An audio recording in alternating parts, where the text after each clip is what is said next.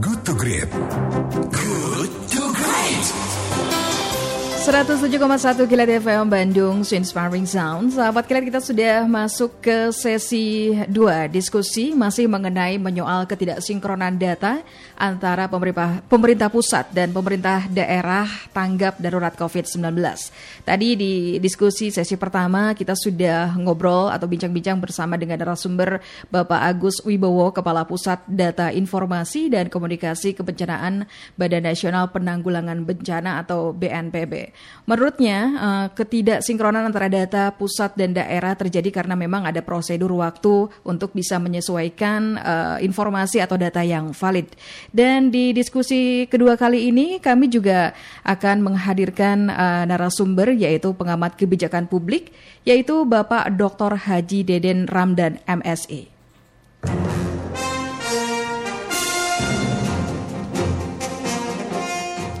Assalamualaikum warahmatullahi wabarakatuh Pak Deden. Selamat pagi. Eh, Waalaikumsalam warahmatullahi wabarakatuh Teh Aska Sampurasun. Sampurasun Rampes Pak Deden. Ya Gimana kabarnya Pak? Sehat Pak? Alhamdulillah di Luar tengah biasa. situasi seperti ini ya kita harus tetap semangat dan optimis ya Teh ya Betul, karena memang Ya. mindsetnya kita harus positif ya Karena Ya. psikis juga berpengaruh ya Pak Deden ya Iya betul Ya Pak Deden kita akan bincang-bincang dulu nih di pagi hari ini Pak Deden Pak Deden, baru-baru ini eh, pada sebuah media Kepala Pusat Data Informasi dan Komunikasi Kebencanaan Badan Nasional Penanggulangan Bencana atau BNPB Bapak Agus Wibowo mengakui dan membenarkan jika data kasus eh, positif virus corona penyebab COVID-19 yang selama ini disajikan pemerintah atau pemerintah pusat tidak sinkron dengan pemerintah daerah. Bagaimana tanggapan Anda Pak Deden? Ya, yang pertama ya tadinya saya ingin dengan Pak Agus ya di diskusi bareng lah gitu ya, Nah, supaya bisa disampaikan. Ya, tapi eh, mungkin ke depan ya Teh ya. Yang pertama tentu eh, catatan saya adalah bahwa eh, situasi seperti ini memang eh, membutuhkan suatu eh, apa sinergitas ya dari berbagai pihak begitu Teh. Nah, jadi artinya yang kita tangkap dalam beberapa hal adalah bahwa data itu kemudian tidak akurat, tidak sinkron karena berbagai hal Teh. Ya satu di antaranya kalau bahasa saya itu eh, apa koordinasi eh, apa eh, integrasi eh, di antara pemerintah. Eh, di lingkungan internal pemerintah pusat saja ini masih bermasalah teh. Ya ya misalnya eh, kita lihat ini pernyataan dari BNPB misalnya ya dari Kementerian Kesehatan kemudian juga map dari jubir presiden ya dan yang lainnya gitu. Saya mencatat beberapa hal eh, ini eh, apa sepertinya tumpang tindih sepertinya ya apa tidak apa saling eh, mendukung begitu ya. Bahkan dalam beberapa hal terjadinya ya bertolak belakang.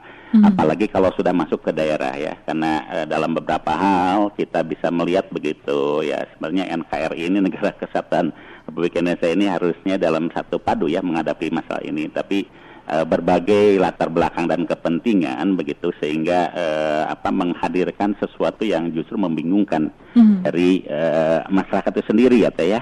Ya. ya satu contoh misalnya ya tadi sebenarnya saya eh, simak dari Pak Agus juga dan diakui oleh beliau ya Teh, ya ya satu di antaranya adalah data eh, yang saya dapatkan update itu terakhir 7 April ya Ya. kemarin Eh, itu eh, apa di angka yang dirawat itu 2313 yang meninggal 221 yang sembuh 204 orang Ya. Nah, ini yang muncul dalam beberapa hal ini ada yang eh, bertolak belakang atau yang tidak akurat gitu ya. Nah, misalnya eh, untuk DKI ya Teh ya. Nah, di DKI itu data yang dirawat itu ada 1369, tapi di pusat itu 1114. Nah, jadi hal seperti ini tentu ini tidak bagus begitu. Yang mana yang yang benar yang mana kan gitu. Karena ini eh, apa juga berdampak kepada bukan hanya soal eh, teknis ya teh ya. Ya. jadi penanganan misalnya apakah yang bersangkutan itu apa sudah ditangani dalam kategori misalnya OPD ya. Kemudian juga dalam eh, eh, masuk kategori sudah PPD atau dia sudah positif dan seterusnya di rumah sakit mana SOP-nya seperti apa progresnya eh, seperti apa dan seterusnya. Lebih dari itu adalah berkaitan dengan distrust ya Jadi uh, muncul ke apa kekurang percayaan terhadap institusi uh, pemerintah itu yang kita khawatirkan seperti itu teh. Oke, okay. Pak Deden, ini peranan data dan informasi terlebih dalam upaya tanggap darurat pasti sangat krusial ya. Maka apa uh, jadinya kalau pada saat kita dituntut untuk secara cepat tetapi basis informasi yang digunakan tidak akurat? Lalu informasi mana yang mesti dijadikan acuan, Pak Deden? Ya itu dia barangkali ya. Uh, kalau boleh saya sedikit ini ya teh ya. Jadi ada semacam apa? mukadimah sedikit ya yang uh, sehingga muncul uh, per, per, apa, pernyataan dari pertanyaan teteh tadi yaitu misalnya maaf saya sebut saja nih saya sepakat dengan uh, hasil penelitian dari LP3S ya teh ya mm-hmm. yang mengatakan bahwa selama kurun waktu 1 uh, Januari sampai 5 April 2020 tercatat 37 pernyataan dari pemerintah pusat sampai daerah ya yang uh, ke, uh, apa uh, uh, kalau bahasa apa tiga ini blunder ya. Kalau bahasa saya itu kekeliruan dalam berkomunikasi mm-hmm. terkait dengan uh, covid uh, apa 19 ini teh. Ya uh, saya menghitung misalnya dari 37 pertanyaan ini dibagi menjadi empat uh, pernyataan terjadi pada awal krisis awal krisis ya. Kemudian 20 pernyataan di masa krisis ya. Kemudian di dalam uh, kondisi solution the problem teh dan itu dilakukan maaf oleh presiden, kepala daerah, kepala BNPB sampai kepada Menko itu. Mm-hmm. Nah, tentu dalam hal ini ya kita bisa melihat misalnya eh, akhirnya eh, sebagian kalangan menyatakan eh, kata LP3 sini dan saya harus menyepakati bahwa pemerintah ini sepertinya tidak serius, menyepelekan bahkan menolak kemungkinan adanya uh, kasus ini terjadi. Misalnya pernyataan dari Pak Menko Polhukam yang menyatakan bahwa dia mengutip dari Menteri Pre, uh, Perekonomian menyatakan bahwa COVID ini tidak akan masuk ke Indonesia karena mm. karena perizinannya susah katanya. nah, atau misalnya maaf nih ya Bapak Pres uh, itu beliau menyatakan pernah bahwa uh, apa COVID ini nggak akan uh, apa ma masuk ke Indonesia. Mm -hmm. Kita banyak doa kunut katanya ya. Mm -hmm. Kita tidak menyalahkan doa kunutnya ya, tapi uh, ini yang kemudian menimbulkan persoalan begitu kaitan dengan uh, apa uh, distrust itu. Kemudian juga ada uh, di tengah situasi di mana lockdown ini dilakukan oleh beberapa negara lain, malah uh, pengelola pemerintah negara kita menyatakan bahwa kita harus menggalakkan sektor pariwisata dan seterusnya. Nah, jadi sikap-sikap denial atau penolakan pemerintah seperti ini menyebabkan publik kemudian gagal menyiapkan diri menghadapi pandemi ini teh. Nah ini seperti itu ya. Mm-hmm. Nah tadi uh, mungkin uh, poin pentingnya dari uh, ini kan uh, saya ingin katakan bahwa apa yang harus dilakukan hari ini kan begitu. Nah menurut hemat saya belum terlambat sebenarnya ya. Mm-hmm. Jadi bahasa simpelnya KIS itu ya ya. Koordinasi, integrasi, simplikasi dan mensinkronisasi. Mm-hmm. Nah jadi keluar uh, one apa uh, one door police begitu istilahnya ya. Jadi uh, kebijakan komunikasi publik yang satu pintu teh. Ya di situ tidak Pak Agus yang berbicara saja di situ. Di di sebelahnya ada yang namanya orang Kementerian Kesehatan di sebelahnya ada jubir presiden di sebelahnya ada misalnya Menteri Agama ketika membuat statement ya eh, berkaitan dengan bagaimana seandainya misalnya yang namanya apa uh, masa darurat ini diperpanjang dan melampaui uh, apa bulan Ramadan dan Idul Fitri dan seterusnya. Mm-hmm. Di satu pintu teh ya. Nah, itu menurut saya itu sederhana, bisa bisa sangat bisa teh. Nah, jadi uh, tidak perlu komando yang keras-keras begitu, tapi ya itu. Jadi ada ada kesadaran kolektif dari pengelola pemerintah kepala negara dari pusat sampai daerah begitu uh, apa dalam menyikapi masalah ini karena ini bukan main dan bukan main-main begitu. Bukan main dan bukan main-main. Betul teh. Seperti itu teh. Iya, Pak Reden, ini kalau dari pengamatan Anda, apa yang membuat ketidaksinkronan data antara pemerintah pusat dan Pemda ini bisa terjadi? Apakah uh, mungkin hanya sekedar masalah teknis atau lambatnya pengumpulan seperti yang tadi sudah diinformasikan sama Pak Agus? Bagaimana menurut pengamatan Anda? Iya itu. Kan satu di antaranya kan koordinasi begitu ya. E, berkaitan e, dengan apa data-data yang e, muncul ini kan karena tidak satu pintu ya. Sehingga berseliweran ya ditambah dengan ya kalau sudah sampai di e, apa di publik kan itu bisa ditambah dikurangi di, di sesuai dengan kepentingan ya? jadi hoax ya teh ya dan seterusnya. Jadi uh -huh. saya pikir itu itu yang pertama. Lalu yang kedua juga harus diakui begitu ya e, apa dalam konteks politik gitu komunikasi politik kan ya beberapa uh, apa kondisi menunjukkan misalnya antara pemerintah pusat dan daerah karena latar belakang partai dan pilihan presiden yang berbeda sehingga kemudian ada kepentingan-kepentingan tertentu uh -huh. yang cilakanya yang cilakanya menimbulkan uh, yang disebut dengan ambiguitas hmm. ya itu kan dari masyarakat itu seperti apa ini yang harus didengar atau yang mana apa yang harus dilakukan ya sehingga yang muncul kan dalam beberapa ayat tadi ya saya katakan uh, saya uh, apa menyatakan ini tidak secara umum tidak ada yang salah ya semua bernama itu untuk menuntaskan uh, masalah ini ya yang besar ini kan bencana ini tapi sekali lagi bahwa diperlukan satu kerendahan hati sikap yang uh, apa yang uh, jujur terbuka dan tanggung jawab pada honesty begitu mm-hmm. ya uh, sehingga kita bisa melihat misalnya contoh ya uh, dalam penerapan PP 21 2020 ya teh ya. Yeah. Nah, ini pembatasan sosial ya berskala besar misalnya dalam rangka percepatan penanganan dari COVID-19 ini. Nah, kalau itu harusnya per 31 Maret itu sudah ya dalam span of control yang sama begitu teh.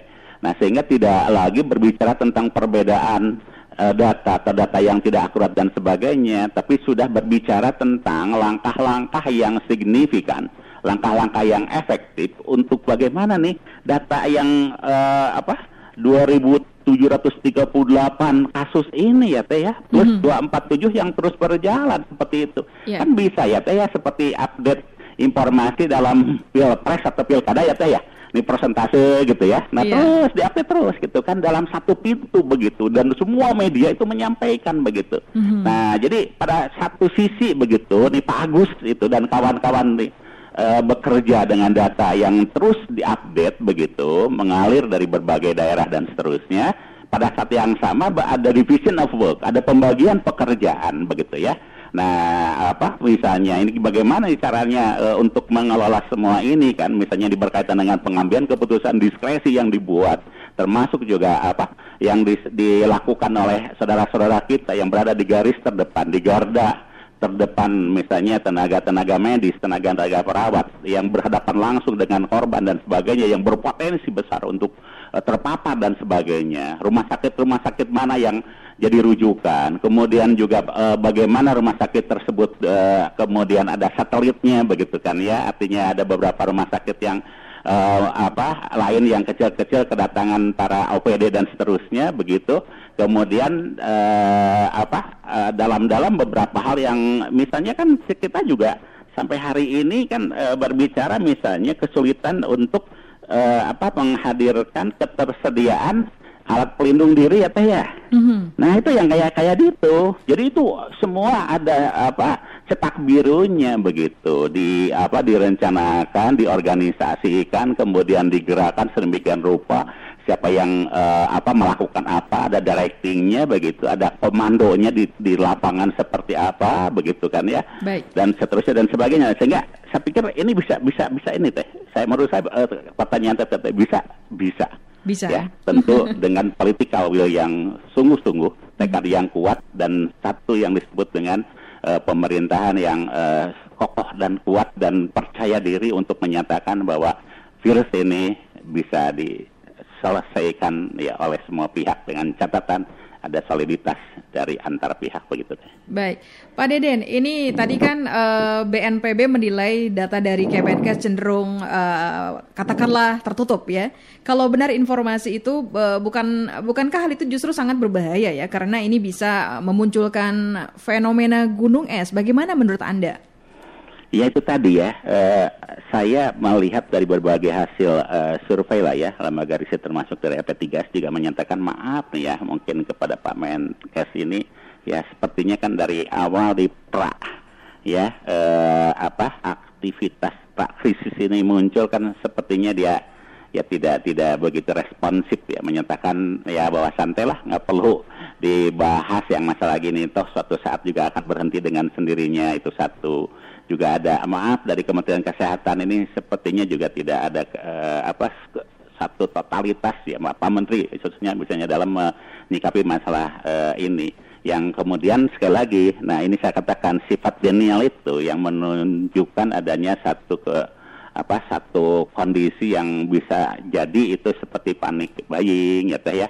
Kemudian ada stigma terhadap uh, penderita yang seolah-olah lebih dari penyakit AIDS dan sebagainya dan seterusnya dan sebagainya nah jadi yang uh, saya catatan saya dalam hal ini adalah ya marilah sama-sama uh, apa me, apa menghindari ya membuang jauh-jauh yang namanya ego sektoral teh. Okay. Ya, uh, uh, ego sektoral ego ya, sektoral. Kementerian Kesehatan, BNPB, uh, ya apa pemerintahan secara umum ya yang jubirnya pun maaf itu satu dengan yang lainnya dalam beberapa ada yang uh, apa tidak sama pernyataannya kan begitu. Termasuk juga uh, apa pimpinan daerah begitu. Baik. yang melihatnya itu harus satu ya bahwa ini ada masalah dan masalah ini besar besar ayo kita atasi bersama begitu Harusnya mestinya gotong royong bersatu ya Pak Deden. Ya? Teh sinergitas judulnya kan. Iya, Pak Deden ini yang terakhir. Menurut Anda, bagaimana cara merekonsiliasi kedua data tersebut agar benar-benar valid dan bisa menjadi rujukan semua pihak? Seperti yang tadi Anda uh, kemukakan bahwa ini uh, sepertinya ada ego sektoral dan lain sebagainya. Kemudian juga menjadi bingung buat masyarakat juga ya. Kira-kira yang menjadi rujukan yang valid itu yang mana? Nah, bagaimana menurut Anda Pak? Ya, yang pertama adalah mensinkronisasi ya kalau tadi kalau bahasa Bagus ini me, apa menyamakan frekuensi koordinat gitu ya. Saya sepakat dengan istilah itu ya, tapi ya juga implementasinya harus benar begitu. Jadi uh, interdep begitu ya, karena saya lihat ini kan uh, yang namanya apa ya teh ya. Mm-hmm. Nah, jadi di media center itu sendiri difungsikan untuk mengakurasi data begitu yang datang dari daerah, dari rumah sakit dan seterusnya dan sebagainya gitu ya. Nah, sehingga kan bisa diketahui misalnya yang dirawat, yang meninggal, yang sembuh dan sebagainya begitu. Di distribusi alokasi tentang uh, apa? data-data tersebut begitu uh, yang kemudian juga ada verifikasi teh ya diverifikasi benar atau tidak dikonfirmasi. Dan itu cukup uh, apa kalau hotline begitu mm-hmm. dan semua pihak terbuka dengan informasi yang ada dan seterusnya begitu nggak susah begitu. Nah jadi nanti misalnya uh, itu satu ya. Jadi uh, integrasi data agar akurasi data terverifikasi. Itu satu.